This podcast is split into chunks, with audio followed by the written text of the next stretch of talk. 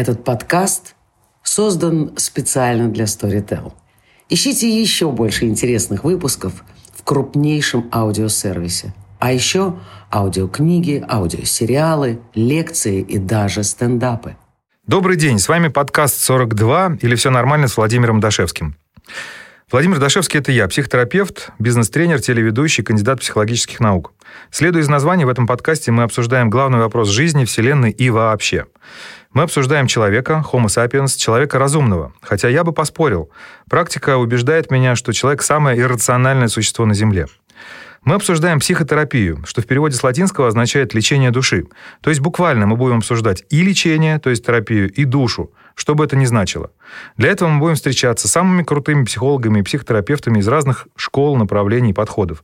Психоаналитиками, гештальт-терапевтами, когнитивно-бихеоральными терапевтами, я опять это выговорил, гипнотерапевтами, в общем, со всеми, со всеми вообще, и будем разбираться, как это работает. Что можно вылечить, а что нет, и надо ли лечить сколько это стоит и почему. То есть мы постараемся рассказать вам обо всей этой душевной кухне изнутри. Изучать рецептуру, пробовать на вкус разные блюда и выбрасывать испорченный или залежалый товар. А также мы будем встречаться с клиентами, проходящими или прошедшими психотерапию, чтобы услышать об изменениях, которые происходят или не происходят с человеком, о чудесных исцелениях, шарлатанах в профессии, как же без них, и как отличить хорошего психолога от плохого. Наша цель показать, что психотерапия может быть простой, понятной и доступной. И сегодня с нами Андрей Юдин, психолог, гештальт-терапевт, известный блогер на тему психотерапии. Причем Андрей сегодня с нами по скайпу из Норвегии, где живет и работает. И э, с Андреем мы встретились на страницах журнала, как это не, парадоксально. Мы э, знали друг друга заочно и встретились, по-моему, как-то на какой-то на каком-то празднике Psychologist, помните? Да. да здравствуйте. Помню. Да, да, да. И вот э, после этого я, э, ну нет, я до этого я стал вас читать на Фейсбуке, потому что, ну вот таким доступным и вменяемым языком рассказать о сложных вещах э, нужно, мне кажется, умение и талант, да, и та, та, такого, ну, такого качества блогеров, опять же, что бы это ни значило, их очень мало.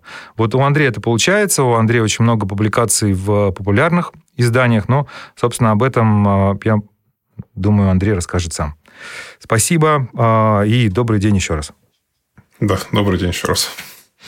А, я единственное, что добавил бы, что в моем случае э, есть такая малоизвестная биографическая деталь, а, что у меня за плечами еще шесть с половиной лет работы в консалтинге, в том числе в стратегическом консалтинге, где моя работа состояла из структурирования информации, написания презентаций для руководства крупных компаний. И это тоже существенно повлияло на мои навыки как блогера. Угу. А, ну, вот в этом смысле мы тоже, наверное, коллеги, потому что я а, по-прежнему занимаюсь консультированием, точнее, я фасилитирую разные групповые процессы в довольно крупных компаниях. И вот недавно у меня был опыт с работы с вице-президентами нескольких нефтяных компаний, одна из которых, кстати говоря, норвежская. Вот. И э, это совершенно удивительная история. Мне кажется, она во многом очень похожа на психотерапию, когда ну, тебе важно ну, для того, чтобы процесс, э, чтобы происходил процесс, и для того, чтобы этот процесс происходил э, желательно без твоего участия, чтобы тебя было как можно меньше, но при этом, э, ну, чтобы ты мог этим управлять. Вот, по, поэтому, на мой взгляд, ну, чем бы во всяком случае, в своей судьбе я не занимался, это всегда было связано с человеком и с возможностью посмотреть на него с разных сторон. И иногда для того, чтобы ну, и в себе разобраться в том числе. В общем, я придерживаюсь аналогичной точки зрения. И я, когда перешел из такой бизнесовой среды, бизнесовой работы в контекст психотерапии, я был удивлен, насколько эти занятия на самом деле похожи э, в каких-то моментах и насколько они подпитывают друг друга. Навыки в одном занятии подпитывают успешность в другом. Мне очень интересно было бы, может быть, отдельно как-то или, может быть, в рамках нашей сегодняшней беседы обсудить, насколько этот опыт помогает или мешает, потому что иногда мне кажется, что вот мой вот так называемый, ну, не знаю, бэкграунд бизнес-тренера или фасилитатора, он, он мне мешает, да, потому что иногда мне очень хочется, ну, вот уже дать советы или начать руководить процессом, или начать э, давать домашние задания, как я даю, например, упражнения на тренинге. Но я себя буквально бью по рукам для того, чтобы этого не делать. Хотя иногда я это делаю и пользуюсь этим сознательно, ну, когда вот делаю какие-то, может, провокации. Расскажите, как вы вот приняли решение перейти от э, стратегического консультанта к психотерапии и как это э, вот как это произошло и, собственно, почему, да, и что такое для вас получается психотерапия? Для меня самого это до сих пор отчасти является загадкой, как это произошло. Поэтому я могу только поделиться какой-то, ну, каким-то описанием процесса, насколько я сам его понимаю. А, я, в общем, в отличие от многих э, психотерапевтов, психологов, я не планировал становиться психотерапевтом до довольно зрелого возраста. И э, я не читал Фрейда, там, учась в школе, не, не планировал заниматься изучением человеческой природы. У меня вот совершенно четкий был какой-то бизнес-уклон. Я получил экономическое образование и шел по этой стезе. Но как-то так получилось, что разбираясь в своей жизни, я стал все больше погружаться сначала в контекст э, личностного роста, различных коучинговых практик – Затем, по мере того, как это увлечение углублялось в контекст э, психологии, глубинной психологии, э, Фрейда, Юнга, когнитивно-поведенческой психотерапии. И я стал обнаруживать, что параллельно с работой у меня словно появилась такая тайная вторая жизнь, в которой сначала были книги, потом стали появляться какие-то мероприятия, терапевтические группы, интенсивы. Потом я стал уже вовлекаться в качестве какого-то то соведущего, то уже психолога, работающего под супервизией в учебном э, пространстве. И постепенно эта тайная вторая жизнь начала вытеснять первую. И э, причем наиболее, наверное, удивительно для меня в этом было то, что э, первая продолжала оставаться вполне успешной. То есть я вполне продолжал делать успехи в карьере, расти. И в какой-то момент просто ну, наступила точка невозврата. Я поступил на MBA в достаточно дорогую бизнес-школу, уже даже успел внести предоплату и подписать контракт, который бы меня обязал отработать 5 лет, включая 2 года обучения и 3 года после. И подписав этот контракт, я пришел домой и понял, что я не проработаю эти 5 лет, и я не хочу идти на этот MBA. Поэтому ну, нужно было что-то с этим решать. И, ну, в общем, я пришел и честно сказал, что я, видимо, ухожу. Видимо, пора признать, что психология уже становится моим основным занятием.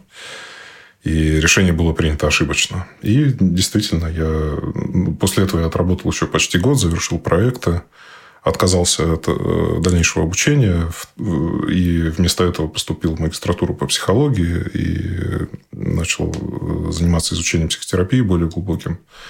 Ну, в общем, одна учеба сменилась на другую, а работа ушла в прошлое. И психология стала моим основным занятием, основным источником дохода. Ну, финальная фаза э, – это где-то вот рубеж 2014-2015 года, когда я стал зарабатывать на жизнь уже только психотерапией.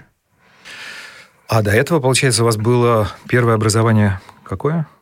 А, первое образование у меня экономическое, второе психологическое, профессиональная переподготовка. Я магистратуру в итоге не закончил в связи с тем, что я переехал в Норвегию, где наши магистрские дипломы, полученные поверх экономического образования, ну, в общем, не принимаются примерно нигде и не считаются за какой-то документ. Вот, поэтому я подумываю о магистратуре в Норвегии сейчас. Вот, но у меня, тем не менее, есть профпереподготовка в России психологическая и психотерапевтическое послевузовское образование. Угу. Что дает вам возможность э, официально работать по профессии? Да. Э, помимо этого, я еще продолжаю профессиональное послевузовское обучение здесь, в Норвегии, в Норвежском гештальт-институте. Но это уже курсы для опытных сертифицированных гештальт-терапевтов. Вот. И еще на днях поступил на супервизионную программу в Италии. к Джанни Франчесетти, через, а я читал, через два года. читал у вас как раз на, на странице, и это и меня, меня удивило то, что обучение начнется через два года. да, это как, как-то для вот российского для, ну, менталитета это очень сложно представить себе. Как вот такое взаимоотношение со временем. Я э, только помню, э, в Китае у меня э, был такой опыт, как просто на какой-то экскурсии нам показывали это был сад проворовавшегося чиновника, он назывался так. И, э, и, и там разные постройки, павильоны, и нам рассказывали, вот здесь вот он жил, вот здесь он спал, вот здесь вот он разговаривал с птицами, а вот здесь вот сад камней. И сад камней сделать очень просто. Для этого нужно взять камень, найти какой-то камень, любой камень, и потом положить его в реку. И через 20 лет он приобретет причудливую форму. И тогда из него можно делать сад камней. И я понимаю так, что э, вот это обучение через два года, это приблизительно вот такой э, сад камней э, Андрея Юдина. Это примерно так и есть, да. Но даже для того, чтобы поступить на это обучение через два года, мне потребовалось потратить год, пытаясь туда попасть, потому что количество желающих огромное. Спис... Я год висел там в листе ожидания на предыдущую программу. И, ну, в общем, это, это очень востребованная программа, и такое планирование связано именно с этим. Ну, вообще в мире психотерапии э, востребованные специалисты, как правило, свой график знают на 2-3 года вперед. Интересно. Но вот мы начали уже об этом говорить. Может быть, э, тогда и обсудим, да, каким образом люди приходят в профессию и что, чем, собственно, квалифицированные терапевты отличаются от не очень квалифицированных, а как определить, и что должно быть у них за образование, должны ли быть дипломы, и что, собственно, вот на ваш взгляд, э, может сделать наш читатель, который стоит, ну, например, на пороге выбора терапевта, как ему вот понять, что, ну, условно, вот этот э, камень достаточно причудливый, да, а этот еще совсем нет. Что он достаточно обтесан да, достаточно потоками воды. Э, я буду говорить тогда о российских реалиях, поскольку Конечно. я исхожу из предположения, что большинство наших слушателей находится в России или в, или в странах э, рядом с Россией, где примерно сохраняются похожие традиции. Потому что для Запада ответ будет немножко более разнообразным, наверное. Но если говорить о контексте России и стран СНГ, то традиционно э, у нас два стандартных э, пути в психотерапию. Это путь психологический, э, ну, либо, условно говоря, психолого-педагогический. И путь медицинский, как правило, через психиатрию, психиатрия, и дальше, по-моему, это называется, возможно, вы меня здесь поправите как специалист, по-моему, это называется интернатура или э, специализация по психотерапии, и, соответственно, человек уже приобретает статус э, психотерапевта официального с точки зрения российского законодательства. Э, для России, э, я не скажу про все страны СНГ, возможно, ситуация немножко разная, но для России характерна скорее медицинская, исторически медицинская модель психотерапии, потому что в Советском Союзе психотерапия была однозначно частью медицины и ни в каком другом виде, в общем-то, не существовала. Она развивалась э, на предпосылках психиатрии и э, главным образом произрастала из сугестивной психотерапии, из э, гипноза, и, ну, как, как и во многих странах мира.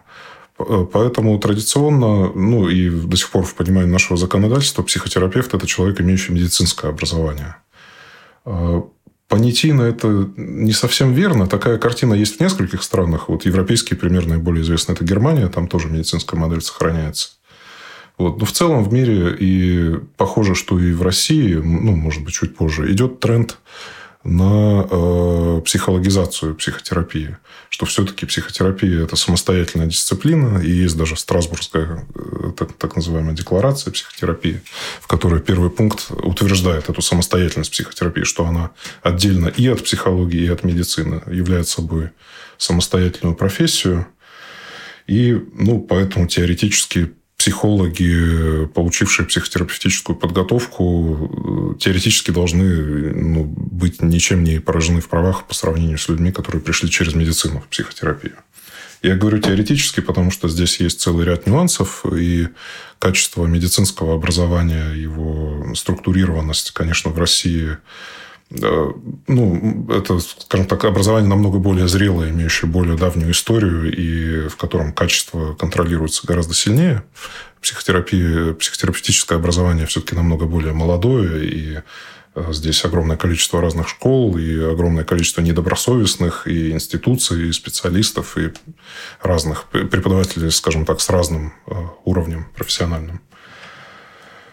А, но, тем не менее, тенденция такова, что психотерапия все-таки выходит постепенно э, де-факто из домена исключительной медицины и становится самостоятельной практикой, которая подпитывается и за счет психологов, и за счет э, врачей. Но помимо этого, если говорить о более отдаленном будущем, похоже, мировая тенденция все-таки идет в сторону самостоятельного э, психотерапии как самостоятельная профессия, самостоятельного психотерапевтического обучения и интеграции скорее необходимых психологических и медицинских знаний в это обучение. Поэтому я думаю, что через энное количество десятилетий чего-то подобного можно ожидать и в России. В Норвегии, например, такое психотерапевтическое образование уже существует. Можно стать бакалавром психотерапии, получить официальную степень. Ну, это вкратце. И там была еще вторая часть вопроса, на что смотреть. А, я думаю, что а, с клиентской точки зрения а, все-таки важно смотреть на наличие у человека какого-то академического образования. Оно не обязано быть э, медицинским, оно даже не обязано быть психологическим. Ну, для начала важно, чтобы у человека было какое-то высшее образование.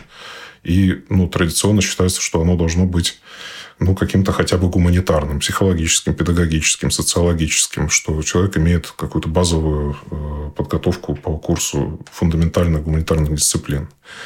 Э, но самое главное – это психотерапевтическая подготовка, это целенаправленное обучение психотерапии. И здесь имеет смысл интересоваться, какие обучающие программы, насколько длительные человек проходил. И ну, Хороший признак – это если у человека есть хотя бы одна долгосрочная законченная программа, ну, желательно 2-3 года или больше. Но также есть много неплохих специалистов, которые э, сформировались как специалисты в 90-е, когда с такими программами было сложнее.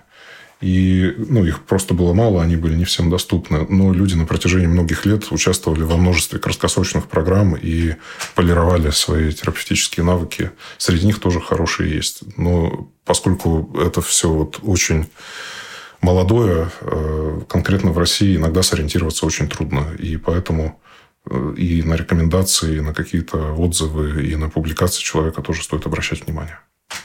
Да, спасибо огромное. Я бы хотел немножко прокомментировать, поскольку действительно у меня есть медицинское образование и есть э, опыт в этом ключе. И э, вот для того, чтобы заниматься именно психотерапией в нашей стране, даже медицинского образования и специализации в области психотерапии недостаточно. Потому что нужно еще иметь лицензию на психотерапевтическую деятельность, и эта лицензия выдается не на человека, она выдается на помещение. Угу. Вот, вот так. Это, для меня это парадокс. И несмотря на то, что у меня есть медицинское образование, есть степень по психологии, есть а, специализация в области психотерапии, а, но, тем не менее, я не могу официально в своем кабинете, который находится в цокольном этаже, заниматься психотерапией, потому что а, поэтому я называю это, ну, официально, если мне необходимо где-то светиться, типа Яндекса. Ну, например, да, когда я еще пытался делать какую-то рекламу, я, я не мог назвать свою деятельность психотерапевтической. Да, у меня а, вот рекламные организации по закону требуют лицензию, которую я им предоставить не могу. И по закону, да, я не могу называть себя даже психотерапевтом. Ну, точнее, я могу назвать вам его, да, или нашим слушателям. Но а, я не могу это продавать как психотерапевтические услуги. И это, на мой взгляд, э, странно, и, может быть, это тоже следствие вот определенного этапа развития нашей страны. Но э, вот мне кажется, да, что это, ну, этому предстоит еще найти свою форму, и наверняка и законодательное подкрепление, и все, и к этому движение идет. Я слышал вот недавно один из э, очень уважаемых психологов нашей страны, Осмолов, на, вот в Совете, который стоит в Совете по правам человека, он обсуждал этот вопрос с нашим президентом. Вот я надеюсь, что каким-то образом, может быть, медленно, но эта история будет развиваться.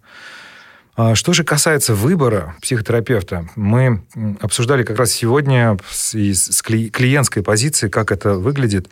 Ну, крайне сложно в этом разобраться. Такое огромное количество направлений, такое количество специалистов. У всех есть э, Инстаграм, Фейсбук, у некоторых каналов на YouTube, и они э, очень многое говорят. И более того, даже если есть рекомендация, это не является гарантией вот, попадания к низкоквалифицированному специалисту. Конечно.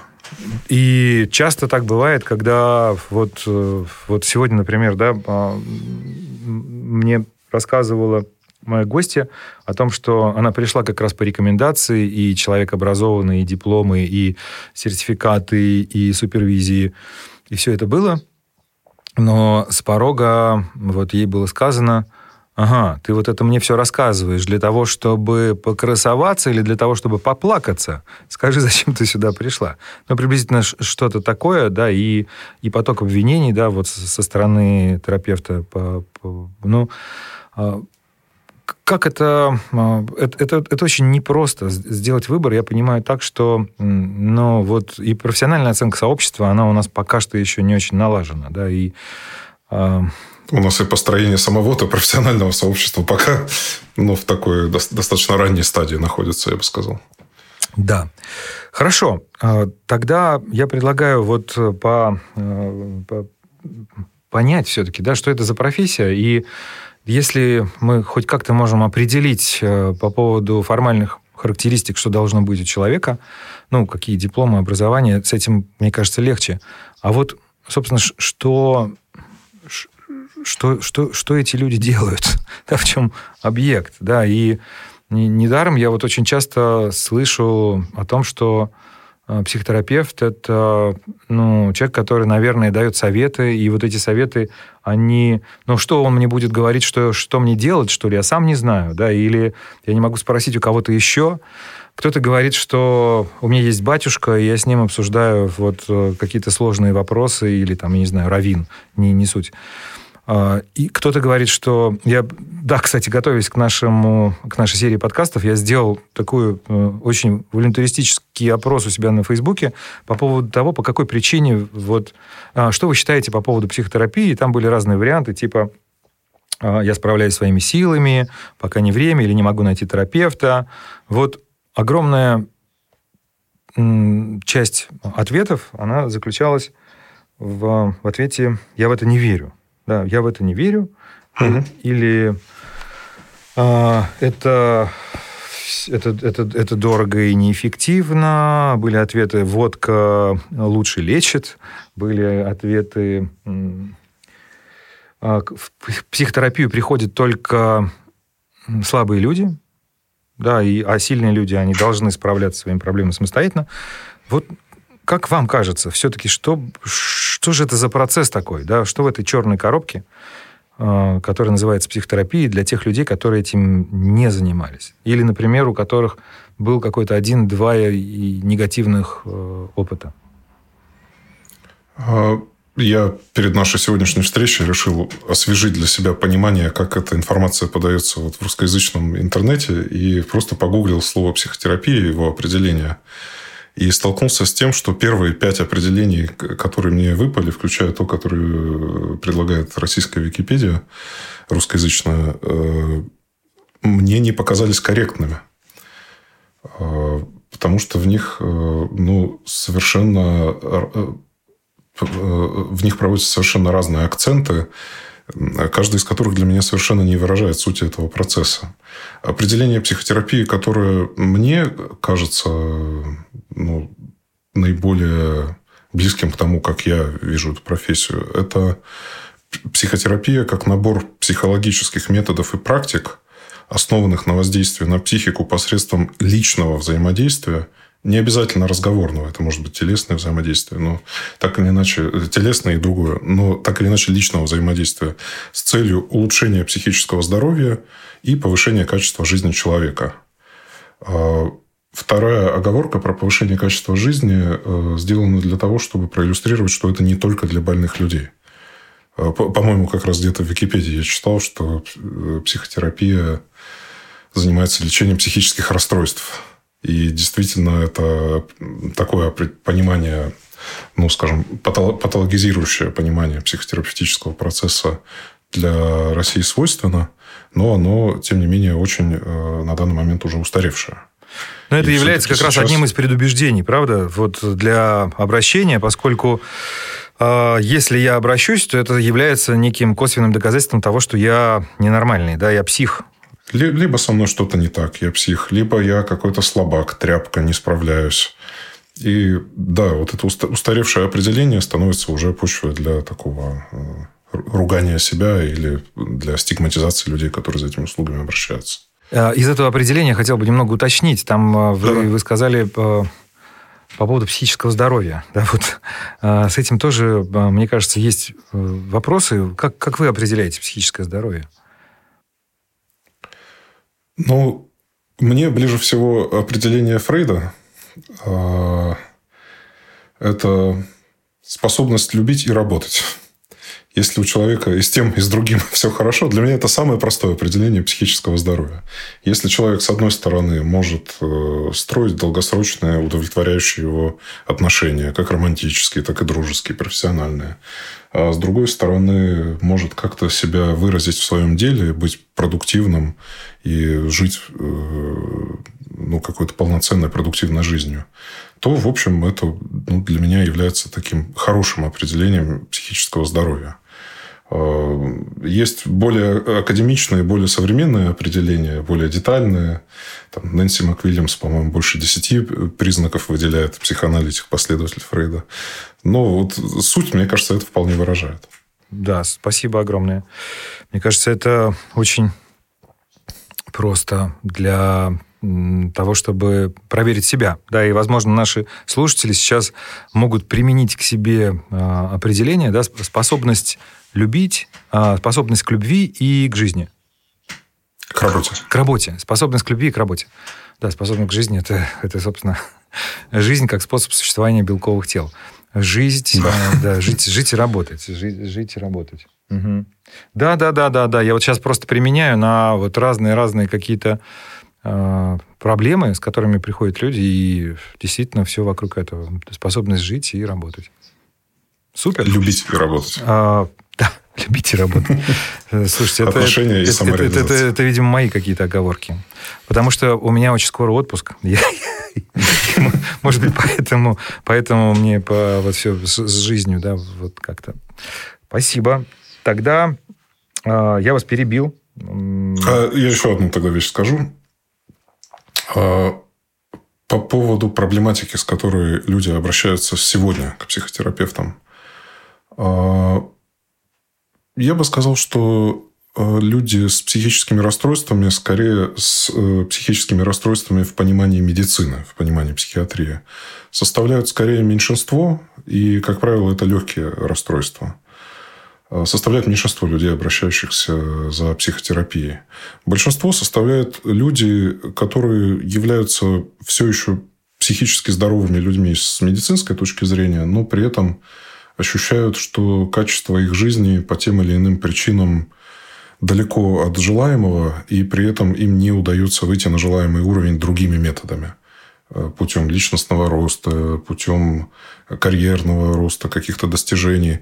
Э, люди исчерпывают какие-то другие способы, понимают, что это их не удовлетворяет, и в какой-то момент обращают свой взгляд внутрь понимают, что, похоже, что-то внутри нарушено или работает не так, как нужно, и тогда ну, где-то вот находится информация, что есть такие люди-психотерапевты, которые помогают с этим справляться. И, как правило, они приходят уже ну, в тот момент, как, когда ну, продолжать по-старому уже невозможно. Это, я бы сказал, процентов, наверное, 80. Процентов может быть, 5-10 это люди с психическими расстройствами, процентов 80 это люди с таким субклиническим, если выражаться более академично, уровнем э, страдания. И еще процентов 10 – это люди, заинтересованные в саморазвитии, в более глубоком понимании себя, изучении себя, развитии навыков рефлексии, освоении нереализованного внутреннего потенциала.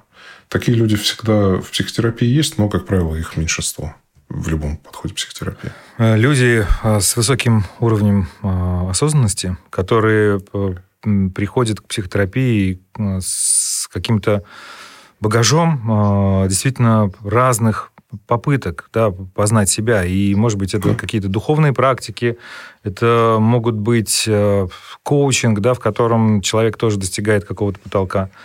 Это могут быть повторяющиеся проблемы, э, которые, на которые человек как грабли, на, на грабли наступает снова и снова и понимает, что, видимо, причина не во всех этих отвратительных людях вокруг, да, а где-то в другом месте. И да, действительно, ну, а, к сожалению, таких клиентов меньшинство. Да, я, я очень люблю таких клиентов. А для меня это люди, ну, как будто бы из моей стаи, да, они, а, и с ними как будто бы легче установить контакт, и, как, и, и мне кажется, что процесс идет быстрее, вот, по, по ощущениям. Ну, с такими клиентами, безусловно, работать приятно. Я здесь э, соглашусь. И когда человек не находится в каком-то сильном страдании, такая работа, возможно, и от психотерапевта требует меньше душевных сил и в меньшей степени истощает энергетически. Э, но мне кажется, эти категории иногда пересекаются, и, люди из, из одной категории перетекают во вторую, потому что в процессе налаживания своей жизни, своего функционирования им, они открывают для себя совершенно новый внутренний мир, более глубокий, более богатый, чем раньше казалось. И такое изучение себя уже ну, становится второй натурой. И люди зачастую продолжают этот процесс, э, когда уже чувствуют себя вполне хорошо, и жизнь вполне налажена, качество жизни высокое. А я почему-то подумал, когда вы это э, описывали, э, о тех клиентах, которые в процессе терапии сталкиваются, ну, например, с, с травмами, да, с, с какими-то вытесненными проблемами, и для них это является иногда шоком и а, а вот, собственно, что позволяет а, углубиться в, во внутреннем процессе? Или же, например, они открывают, они сталкиваются с реальностью своей собственной, да, вот внутрипсихической, которая была до этого для них недоступна, и они, у них появляется возможность увидеть себя в каком-то истинном свете, без без масок, без э, вот, рационализации, без э, какого-то ну, каких-то собственных защит. И иногда это очень непростой процесс. Это даже чаще всего это непростой процесс. И, и очень болезненный. Это правда. И здесь мне вспоминается метафора одного из моих супервизоров, Эленор Гринберг, Э, это нью-йоркский психотерапевт, гештальтерапевт. Э, она представляла вот это травматическое внутреннее пространство в виде э, старой банки для печенья, поросшей паутиной, в которой живут насекомые. Что человек, когда впервые туда заглядывает, открывает и видит этих ползающих насекомых, он в ужасе захлопывает ее обратно и говорит, больше мне это не показывайте. И не, не хочу туда смотреть. И это абсолютно нормально. Но психотерапия для этого, собственно, и существует, э, чтобы помочь человеку не сталкиваться с сложными э, местами внутри и с слишком сложным опытом э, как-то не экологично или в одиночку, а чтобы делать это в присутствии специально обученного профессионала, который, во-первых, в каком-то смысле предоставляет в аренду свою собственную психологическую устойчивость и может поддерживать э, клиента в этом процессе, делать его более, ну, я не скажу более приятным, потому что приятным он может быть далеко не всегда, но более выносимым, выразимся мягче. Э, а с другой стороны, дозировать этот процесс таким образом, чтобы человек не перегружался. Особенно если речь идет о травматическом опыте. И в терапии очень часто травматический опыт может всплывать то психотерапевт может помогать клиенту справляться с этим опытом дозированно, опираясь на свои навыки, на свою наблюдательность, на свои знания о функционировании тела и психики.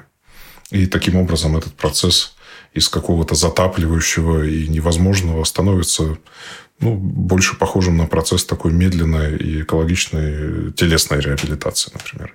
Такая метафора.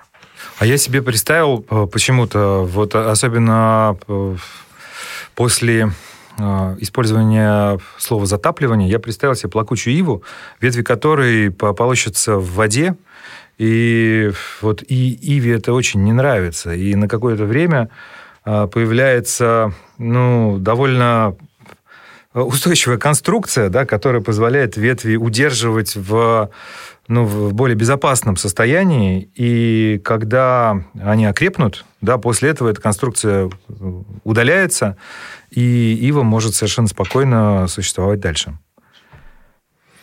Да, отличная метафора.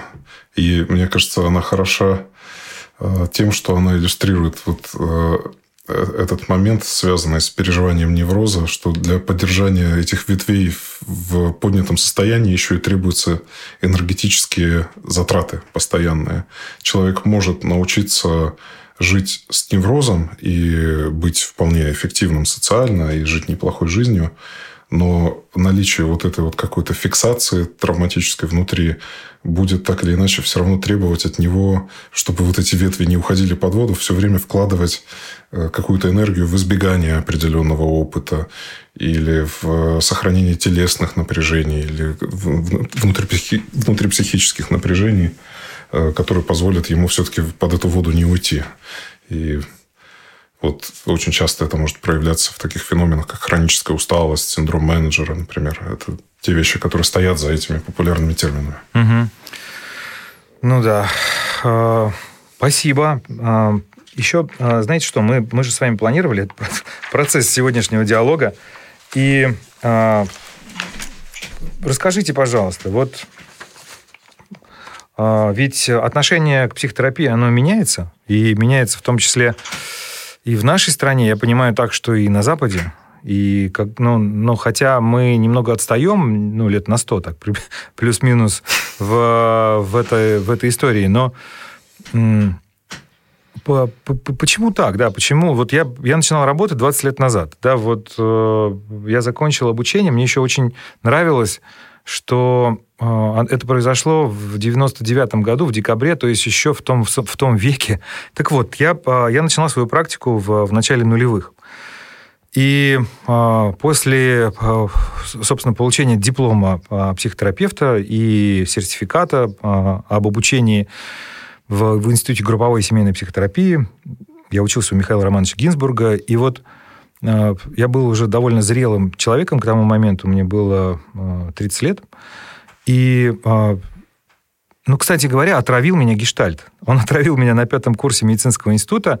Я попал на тренинг по гештальт-психологии к нам в наш город, а я из Саратова.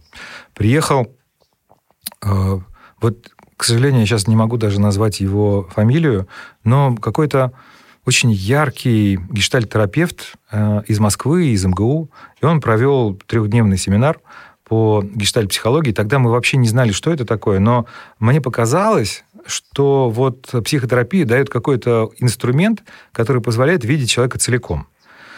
Медицина мне этот инструмент, к сожалению, не давала. Тем более, что это были, был там 91 или 92 год, я не помню. И э, я, я понял, то есть мне очень понравилось собственное ощущение на этом семинаре. Она, этого терапевта я смотрел как на Бога. И поэтому вот все эти, по сути дела, там почти что 10 лет я пытался вернуться вот в это ощущение. И э, когда я прошел обучение, мне казалось, что вот, вот собственно, начнется счастье. Я начал работать. Э, но э, было невероятно сложно с клиентами, потому что ну, вот то, что сейчас ну, действительно, ну, на мой взгляд, есть даже какой-то бум, да, хотя, может быть, не настолько явный, как, как на Западе, не настолько это стало частью жизни, но в то время а, вот, ну, это было ну, почти что ругательством. Да, то есть, ага, ты ходишь к психотерапевту, ну-ну, а ты точно у тебя не, не все дома. Более того, я по глупости, я, знаете что, я сделал э, какую-то рекламу в, в общедоступном издании и назвался там психотерапевтом и сказал, что у меня первый сеанс бесплатно. И, то есть все абсолютно окрестные фрики, вот все, которые только можно было собрать в городе Москва, они ко мне пришли. Вот, причем, а, ну, с очевидной, многие э, с, с пограничными расстройствами, психической патологией. И я по... Ну, один или два человека, они остались потом, но вот этот поток, он, он был бесконечный, я потом больше так никогда не делал. А, я, я уверен, что за это надо платить и с первого же раза. А, так что изменилось за эти, по сути дела, 20 лет? Почему сейчас все-таки люди идут на психотерапию? Ну, мне кажется, изменилось несколько вещей. Во-первых, здесь я немножко как экономист смотрю с точки, что изменилось с точки зрения спроса и что изменилось с точки зрения предложения.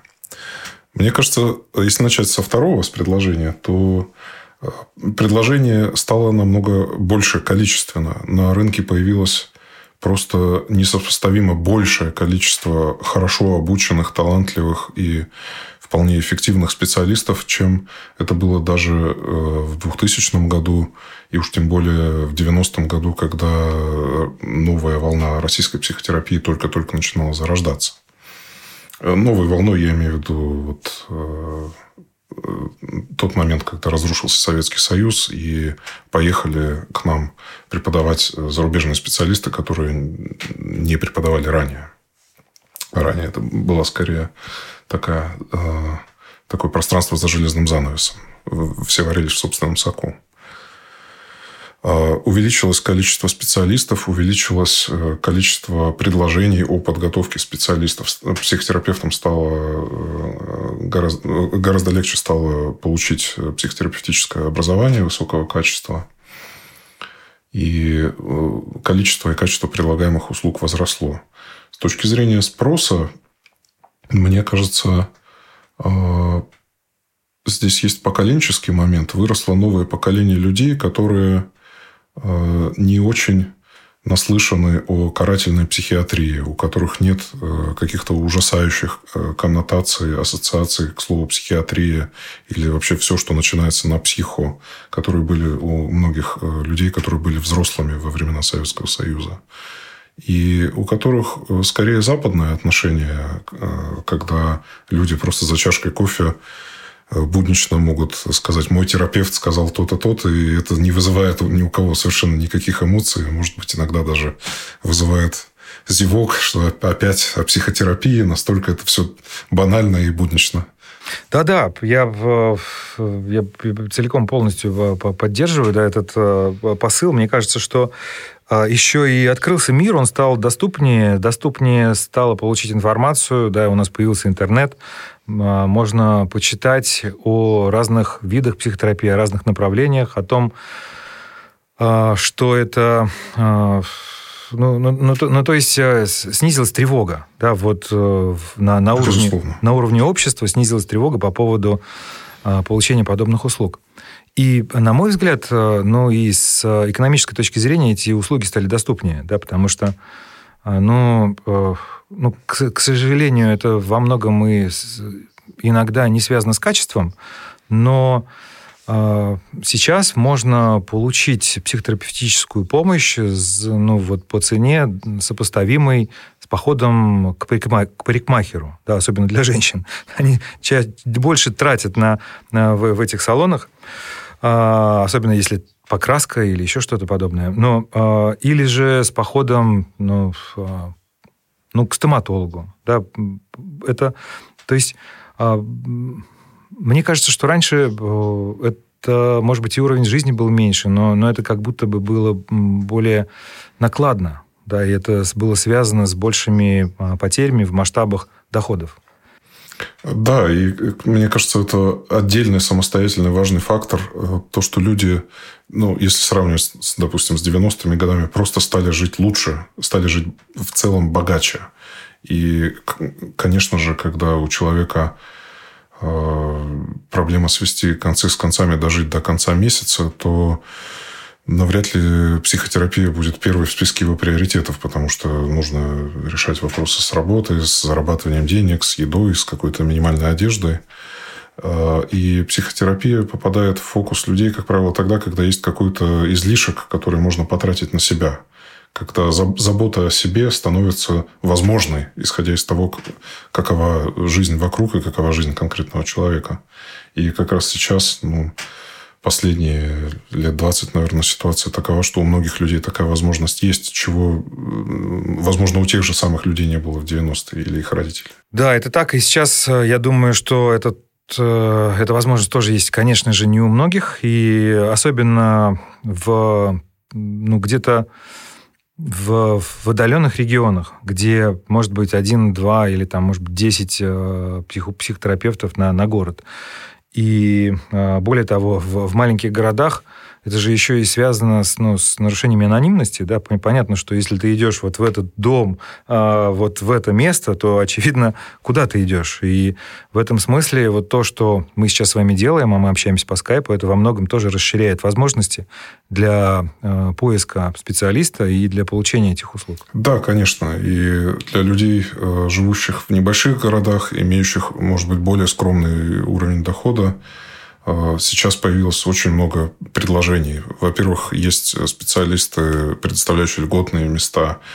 А, есть э, целые проекты, посвященные тому, чтобы сделать психотерапию доступной для людей, которые не могут э, платить полную стоимость, находятся в трудном жизненном положении. И, конечно же, Skype и другие технологии видеосвязи дают максимально широкие возможности, которых опять же, 20-30 лет назад либо не было, либо они не были настолько, не представляли таких технических возможностей, при которых могла бы происходить психотерапевтическая полноценная работа. Да, это и ну, многие а, терапевты, как и юристы, вот э, какую-то часть клиентов принимают, если не бесплатно, то за какие-то очень ну, вменяемые э, суммы, когда эта сумма является, ну, условно, неразорительной для клиента, но в то же время достаточно ощутимой для его бюджета. Ну, и таких э, клиентов может быть какое-то количество вот в твоем портфеле, да, какой-то ну, процент неразорительный для тебя самого. Мне кажется, что это ну, тоже здорово. И, э, кстати, э, интересно, вот стоимость приема, она отличается в Москве, например, и в Осло? Здесь сложно проводить прямое сравнение, потому что даже внутри Москвы она очень и очень разная.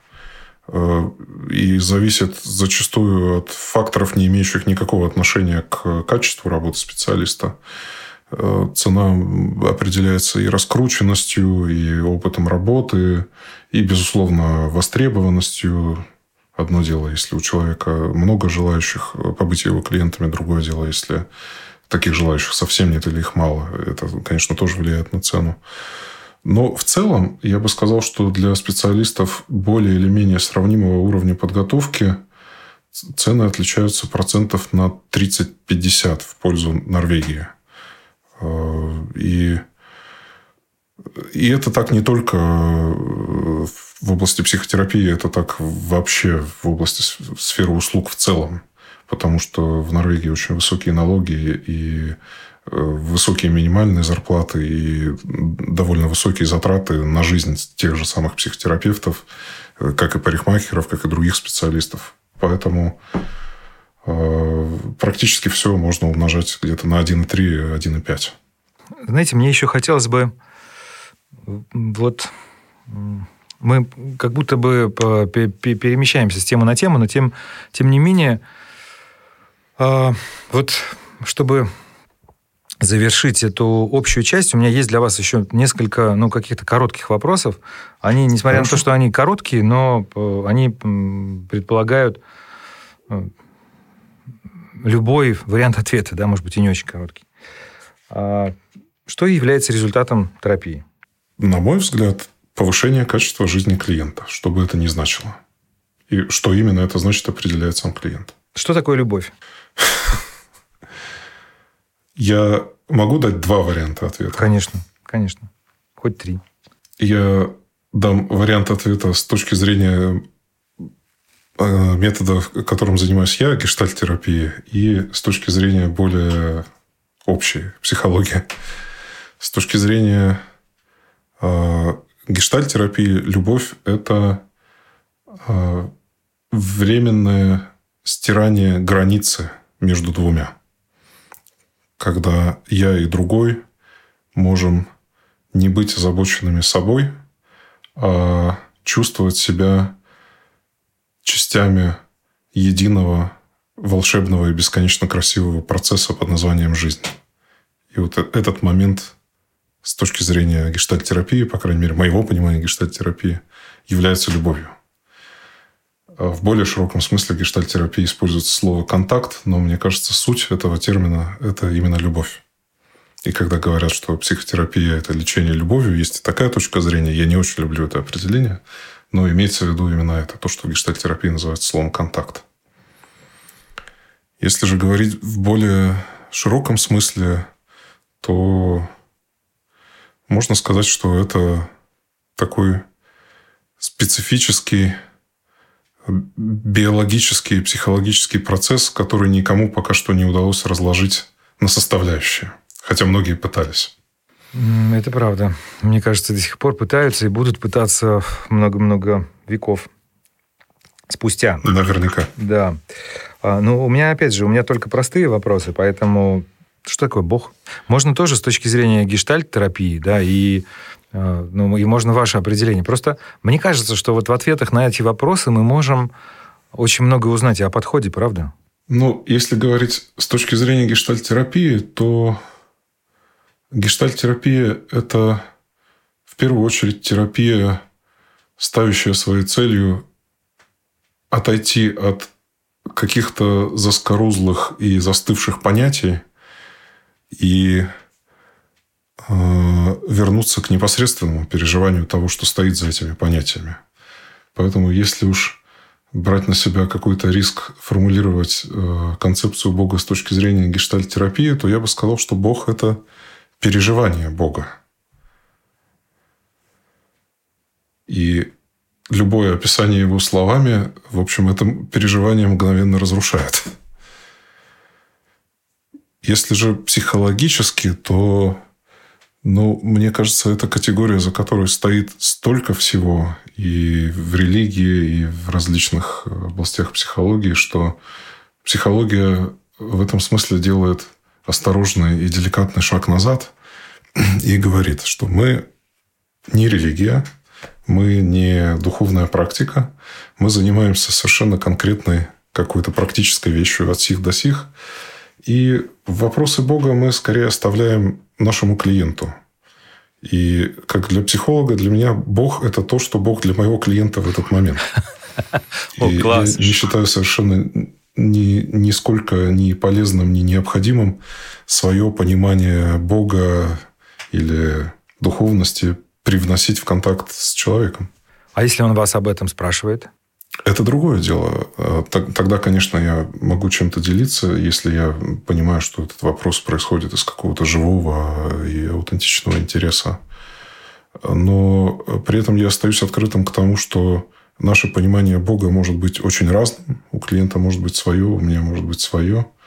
И нет никакой нужды приводить их к единому знаменателю. Это правда. Спасибо огромное. Ну, коль скоро, да, мы же про психотерапию.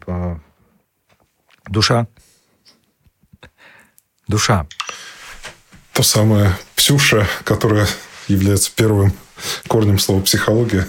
Я не очень использую понятие душа, потому что с моей точки зрения оно подкрепляет очень нелюбимое гештальтистами расщепление на тело и психику, на душу и тело, если говорить более простым языком.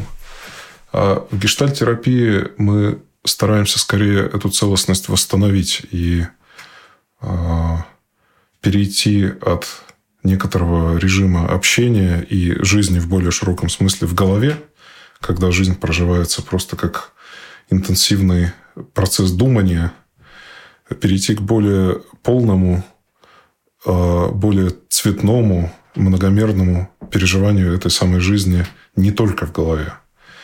Поэтому, как для гештальт-терапевта, для меня слово «душа» – это ну, некоторая ловушка, а, оправдывающая отключение от тела, от биологического, от живого и зачастую приводящая вовсе не к душе, а к уму, к проживанию жизни через голову и в том числе и проживанию психотерапии как диалога умов, а не диалога в том числе и тел тоже.